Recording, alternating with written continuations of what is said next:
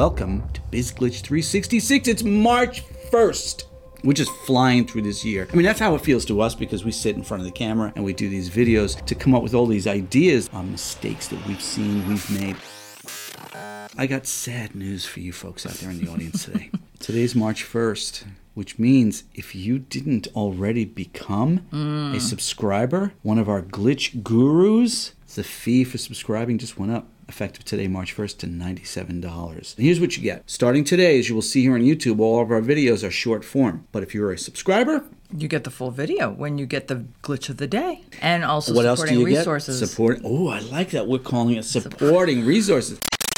Glitch 61, because it's the first Friday of March, it is National Employee Appreciation Day. Cool. I So- like this. There are a few things you can do to show appreciation